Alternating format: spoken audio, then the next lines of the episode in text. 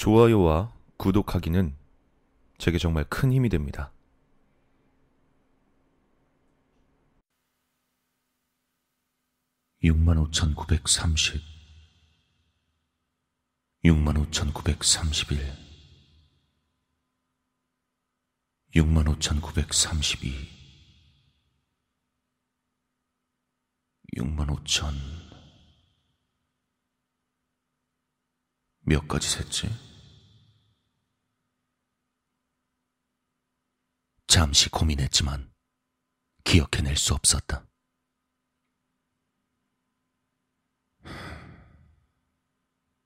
까짓 거 다시 하지 뭐. 어차피 남아도는 게 시간인데. 하나, 둘, 셋, 넷, 다섯.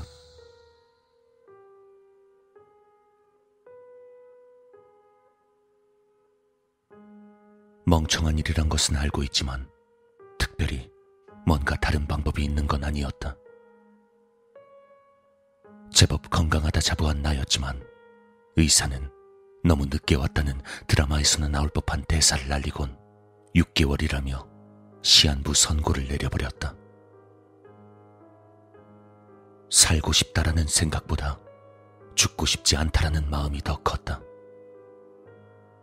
그리고 그 마음은 냉동인간 프로젝트에 참여하는데 충분하고도 남을 동기가 되었다.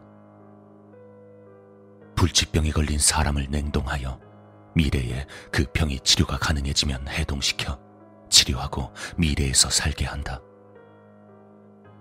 SF 영화 같은 이것이 나의 유일한 희망이었다.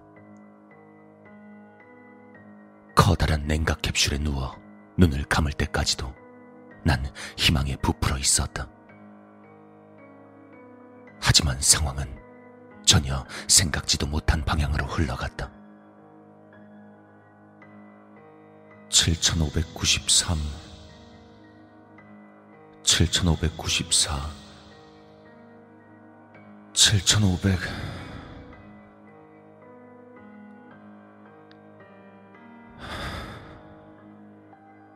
지겹다. 그만하자. 숫자 세기를 멈추고 냉각 캡슐 안에서 정신을 차린 그 순간을 떠올렸다. 긴 잠에 빠져들었다가 깨어나면 순식간에 미래일 거라고 생각했지만 뭔가 문제가 일어났다. 잠이 든 지 얼마나 시간이 지났는지 모르겠지만 어느 순간 갑자기 내 의식이 깨어나버린 것이다. 소리를 질러 밖에 내 상태를 알리고 싶었지만 그마저도 여의치 않았다. 몸을 움직일 수도 없었고 어떠한 감각도 없다. 아무런 소리도 들리지 않고 아무것도 보이지 않았다. 그 상태로 다시 잠에 들지도 못했고 의식이 흐려지지도 않았다. 통제할 수 없는 몸 안에 갇힌 건 말로 표현할 수 없는 고통이었다. 시간을 때우기 위해 머리를 최대한 굴려 여러 가지를 시도해봤다. 과거의 기억들을 되살려 나의 일대기를 서사시처럼 재해석해보기도 했고 내가 주인공인 영화를 만들어 머릿속에서 상영하기도 했다. 노래를 만들기도 했고 소설을 써보기도 했다. 외부로부터의 모든 자극이 차단된 데다 잠조차 자지 못하니 못할 것이 없었다. 하지만 이런 것들도 느낌상 한 10년 정도를 하니 질려버리고 말았다. 10년 이후부터는 명상을 시도했다. 아무 생각을 하지 않고 완전한 무아의 경지에 도달하는 게 목표였다. 하지만 그건 3년 정도 만에 포기해버리고 말았다. 이후 5년 정도는 노래를 부르거나 머릿속으로 그림을 그리며 보냈다. 그 이후에 생긴 취미가 숫자 세기다. 얼마나 큰 숫자까지 셀 수 있는지 알아보는 것. 이건 의외로 재미가 있어 7년 정도를 한 것 같다. 하지만 그마저도 이젠 질리고 말았다. 앞으로 몇 년을 더 기다려야 이곳에서 나갈 수 있을까? 몇 년도가 되어야 내 병을 고칠 수 있을 만큼의 의학이 발전할까? 2030년, 2050년, 어쩌면 100년 이상이 걸릴지도 모른다. 최악의 경우 얼마의 시간이 지나도 고칠 수 없을지도 모른다. 아니, 애초에 내가 아직 냉동되어 있는 것은 맞을까? 나쁜 생각에 사로잡힌 그 순간 아무런 자극이 없던 내 몸에 변화가 일어났다.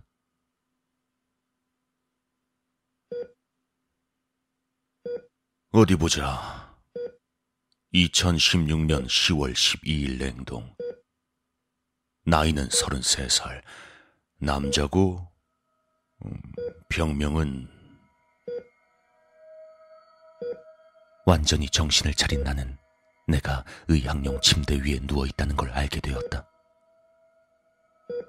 아직 눈을 뜰 순 없었지만 빛을 느낄 수 있었고, 몸을 움직이기 힘들었지만 감각이 있었다. 약간의 이명이 있었지만 소리도 들을 수 있었고, 수술실 특유의 소독약 냄새도 맡을 수 있었다. 너무나 오랜만에 느껴보는 감각들에 눈물이 나올 지경이었다. 눈이 매우 부셨지만 난 억지로 눈을 뜨고 주변을 둘러보았다. 수술실처럼 보이는 곳 한가운데에 내가 누워있었고, 수술복을 입은 남자 한 명이 내 프로필이 써있는 것으로 보이는 차트를 들고 있었다. 한참 동안 차트를 보던 그는 내가 내는 신음소리에 고개를 돌려 나를 바라보았다. 정신이 드셨군요. 축하드립니다. 잠은 잘 주무셨나요? 몇십 년 만에 듣는 유쾌한 인사에 난 매우 기분이 좋아졌다. 기분 좋게 대답을 하려 했지만 혀가 잘 움직이지 않았다. 냉동에서 막 깨어난 상태라 말하기 힘들 겁니다. 천천히 하세요. 한참을 웅얼거리고 나서야 간신히 알아들을 수 있는 말을 할 수 있었다.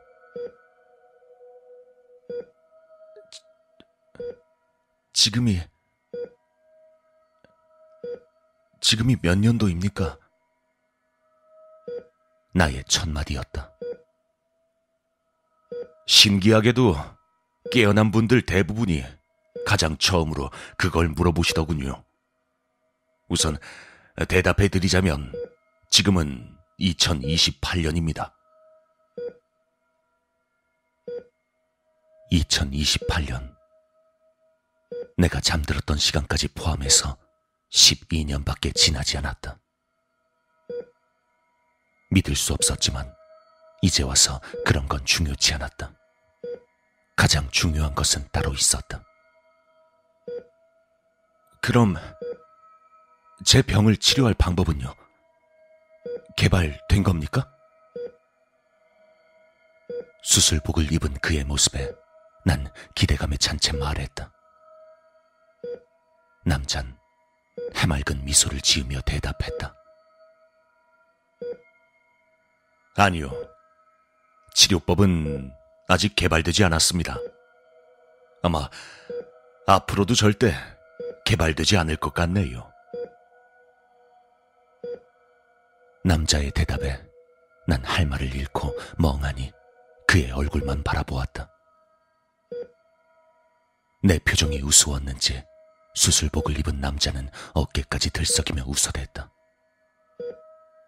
그 모습에 난 분노가 치밀었다.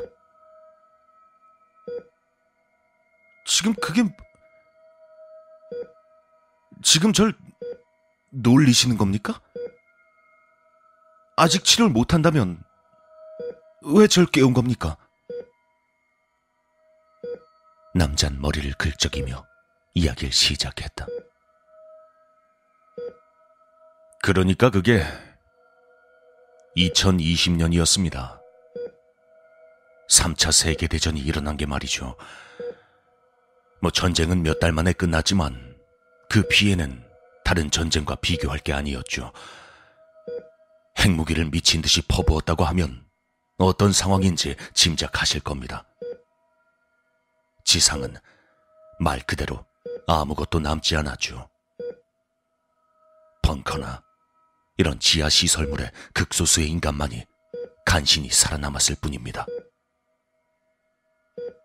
남잔 한쪽에 쭉 늘어놓은 수술 도구들을 점검하며 계속 말을 이었다. 살아남은 건 다행이었지만 문제는 식량이었습니다. 아마 다른 곳에선 지금쯤 제법 많은 사람들이 아사했을 겁니다. 비축해둔 식량엔 한계가 있을 테니 말이죠. 하지만 기쁘게도 저희 시설에선 아사자가 한 명도 나오지 않았습니다. 왜일까요?